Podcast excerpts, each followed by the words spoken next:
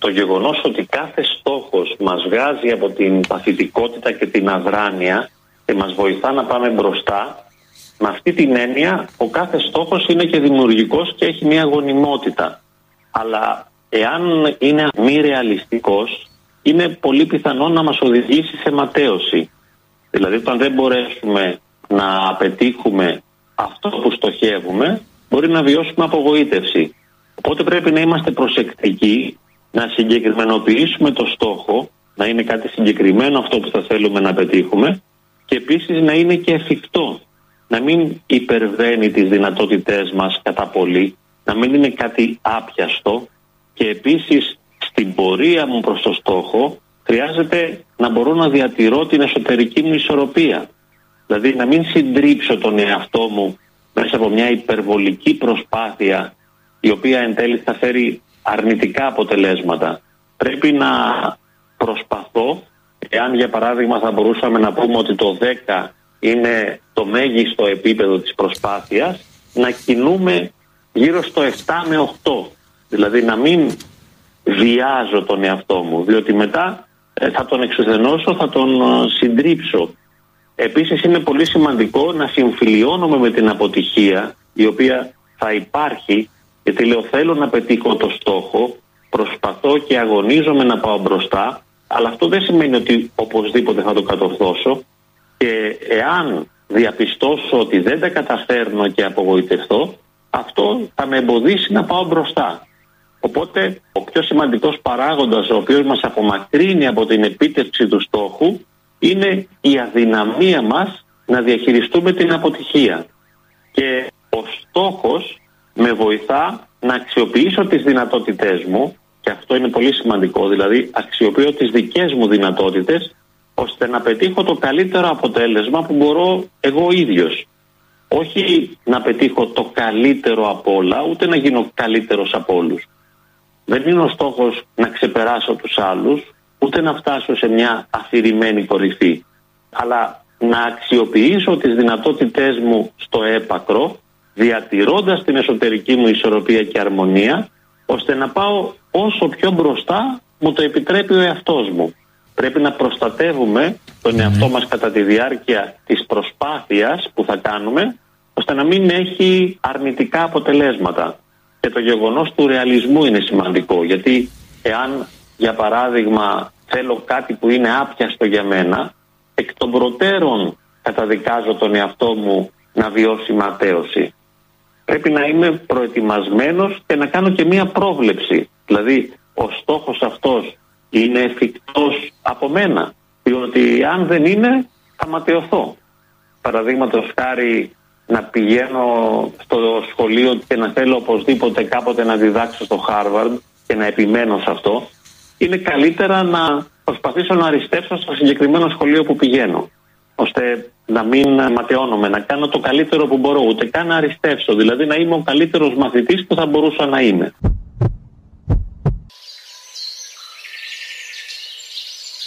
Είναι σημαντικό να κάνω βήματα συγκεκριμένα, να φτιάξω ένα πλάνο με συγκεκριμένα πρακτικά βήματα τα οποία οφείλω να ακολουθήσω ώστε να οδηγηθώ στην επιτυχία. Και πρέπει να υπάρχουν αυτά τα βήματα. Δηλαδή δεν θα πω, ναι. Για παράδειγμα, εάν δεν έχω χρήματα να πιω ένα καφέ και είμαι άνεργος, ότι θέλω να είμαι διευθυντής μιας μεγάλης επιχείρησης, αυτό είναι άπιαστο πάλι και θα με ματαιώσει. Μπορεί να γίνω διευθυντής μιας μεγάλης επιχείρησης, αλλά πρέπει να ξεκινήσω βήμα-βήμα. Δηλαδή πρώτα θα αποκτήσω τα προσόντα που χρειάζονται για να διεκδικήσω μια τέτοια θέση. Και βέβαια μετά πρέπει να έχω και την άνεση στις διαπροσωπικές σχέσεις και ένα ευρύ κοινωνικό δίκτυο ώστε να έχω γνωριμίες, να είμαι δυνατός στην επικοινωνία. Δεν μπορώ να ονειρεύομαι το άπιαστο. Βέβαια ο άνθρωπος έχει την τάση αυτή, όπως για παράδειγμα πολλοί νέοι που μπαίνουν στην εκκλησία και έχουν μια γεύση και μια αίσθηση Θεού, ονειρεύονται ότι θα φτάσουν στο ύψος του Αγίου Παϊσίου ή του Αγίου Πορφυρίου. Το οποίο είναι δυνατόν, αλλά δεν είναι πολύ πιθανόν. Και δεν με συμφέρει να το οραματίζομαι ότι θα είμαι δηλαδή σε απάθεια και θα έχω προφητικό χάρισμα και θα κάνω θεραπείες. Πρέπει να ξεκινήσω από το πιο απλό πράγμα. Δηλαδή έχω τη δυνατότητα για παράδειγμα να εκκλησιάζομαι κάθε Κυριακή, να διαβάζω λίγο το Ευαγγέλιο, να κάνω λιγότερες αμαρτίες ε, σήμερα από ό,τι έκανα χθες. Αυτό το σπάσιμο σε μικρά βήματα είναι ιδιαίτερα σημαντικό. Και επίσης κάθε στιγμή να μπορώ να αναπροσαρμόζω το στόχο, να τον αναθεωρώ εάν διαπιστώνω ότι δεν ε, αρμόζει στις δυνατότητές μου. Δηλαδή εντάξει βάζω ένα στόχο αλλά είμαι και έτοιμος να τον αναθεωρήσω και να τον προσαρμόσω γιατί καθώς προχωράω η ζωή μου δίνει εμπειρία και αξιοποιώ την εμπειρία αυτή ώστε να μην είμαι εθεροβάμων, να είμαι ρεαλιστής και να πηγαίνω βήμα-βήμα.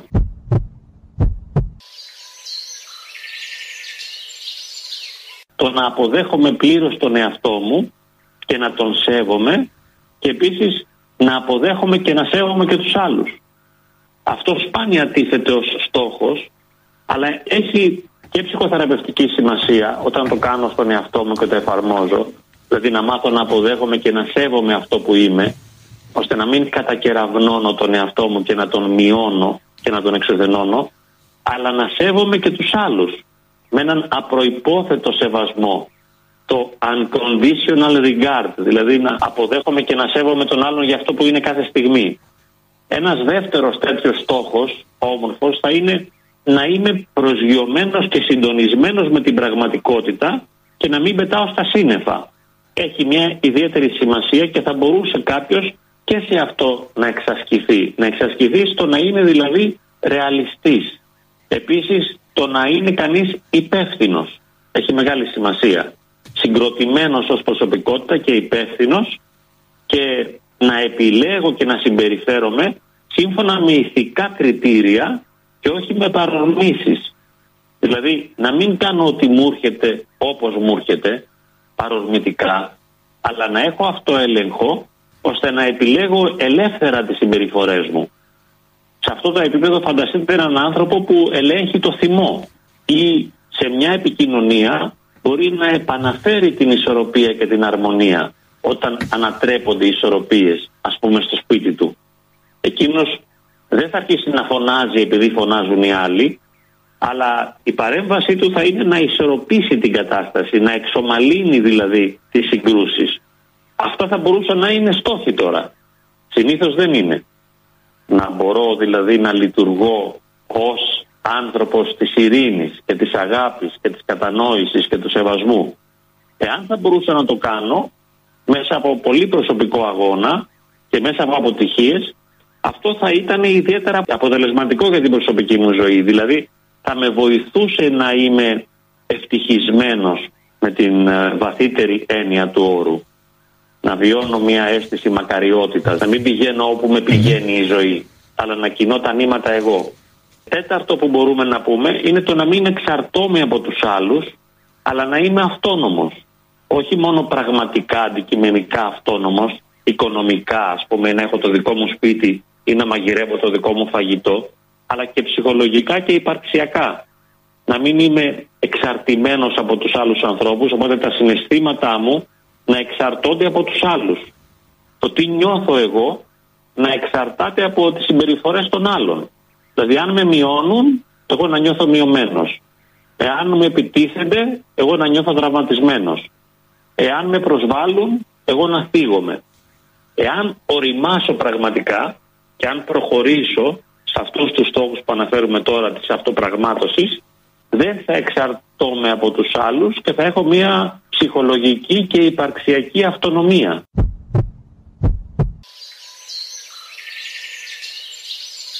Ο καθένας κάνει αυτό που κάνει και εσύ τώρα καλείσαι να διαχειριστείς αυτό που κάνει ο άλλος ώστε να έχεις αυτή την αυτονομία, την υπαρξιακή αυτονομία, να μην ταράζεσαι, να μην πληγώνεσαι από τις συμπεριφορές των άλλων. Είναι ένας πολύ υψηλός στόχος.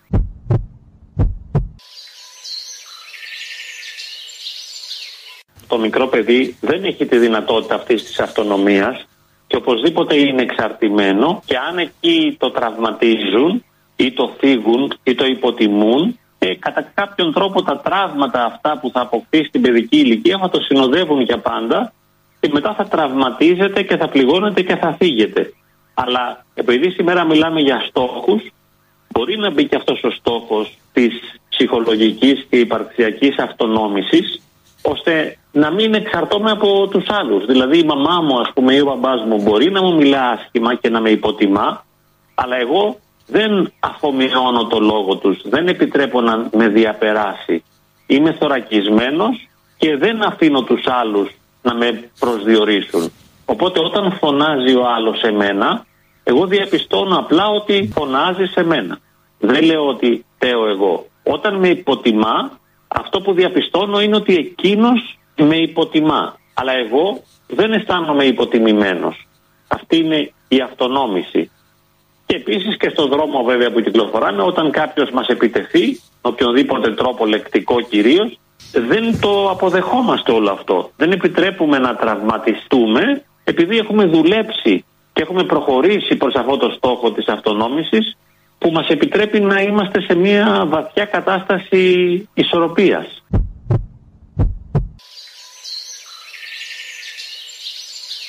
Κάνοντας αναφορά στους υψηλούς στόχους μπορούμε να αναφέρουμε τη δυνατότητα που μπορούμε να αναπτύξουμε ώστε να έχουμε μια χιουμοριστική διάθεση απέναντι στη ζωή, στον εαυτό μας και τους άλλους, να μπορούμε κατά κάποιον τρόπο να παίζουμε λίγο με την πραγματικότητα, χωρίς να υποτιμούμε και να προσβάλλουμε κανέναν. Δηλαδή να νιώθουμε άνετα, να είμαστε ευχάριστοι άνθρωποι και να τα αντιμετωπίζουμε όλα με χιούμορ και να βλέπουμε τη θετική πλευρά. Επίσης κάτι άλλο σημαντικό είναι να έχουμε και να μπορέσουμε να το πετύχουμε, στόχος και αυτός, ίσως λίγο μακρινός, να έχουμε έναν αυθορμητισμό ο οποίος θα είναι ελεγχόμενος.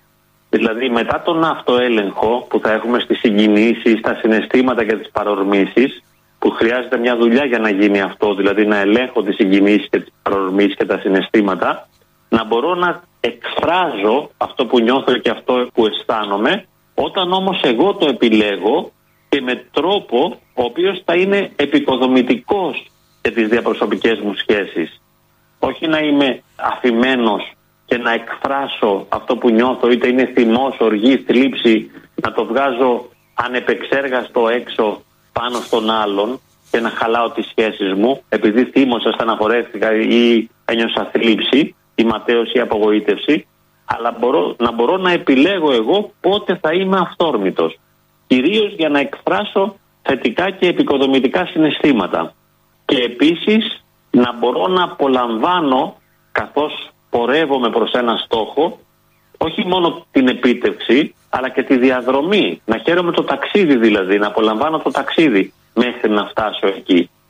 Ακόμη πολύ σημαντικό είναι να έχω αυτογνωσία και αυτοπεποίθηση και αυτοεκτίμηση τα οποία είναι χαρακτηριστικά που καλλιεργούνται και κάναμε και μία αναφορά και πριν αλλά είναι πολύ σημαντικό να γνωρίσω τις περιοχές των δικών μου σφαλμάτων, να δω ποια είναι τα αρνητικά χαρακτηριστικά του εαυτού μου, αλλά και τα θετικά. Και να έχω αυτοπεποίθηση και αυτοεκτίμηση και τέλος να μπορώ να διαχειρίζομαι με ψυχραιμία και νυφαλιότητα και την επιτυχία και την αποτυχία. Έχει σημασία αυτό. Δηλαδή όχι να διαλύομαι επειδή απέτυχα, ούτε να υπερενθουσιάζομαι όταν επιτυγχάνω πάντα ε, με ψυχραιμία και νυφαλιότητα κρατώντας τις ισορροπίες.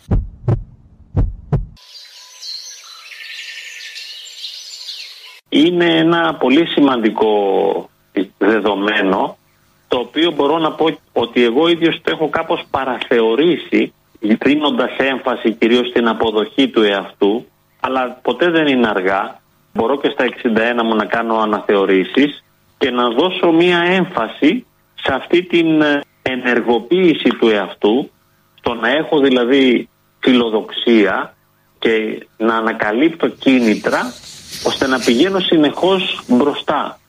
Θα λέγαμε ότι η προϋπόθεση είναι να υπάρχει και μια χαρά μέσα σε όλο αυτό και όχι μια εξουθένωση. Εάν το χαίρομαι, τότε είναι σπουδαίο να κάνω τα πάντα. Δηλαδή μπορώ να ξεκινήσω να κάνω ορειβασία ή ιοπλοεία ή να μάθω κινέζικα. κάτι που δεν είναι τόσο περιττό.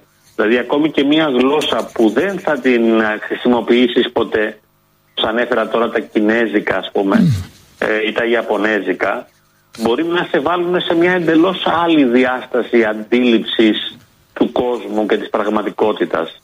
Μια εντελώς άλλη προσέγγιση δηλαδή. Μέσα από μια άλλη γλώσσα να αντιληφθείς πράγματα με ένα εντελώς διαφορετικό τρόπο. Μακάρι να είμαστε όλοι αφυπνισμένοι και να πηγαίνουμε μπροστά και να υπερβαίνουμε αυτή την τάση καθίζησης που έχουμε. Να αφινόμαστε στα ίδια.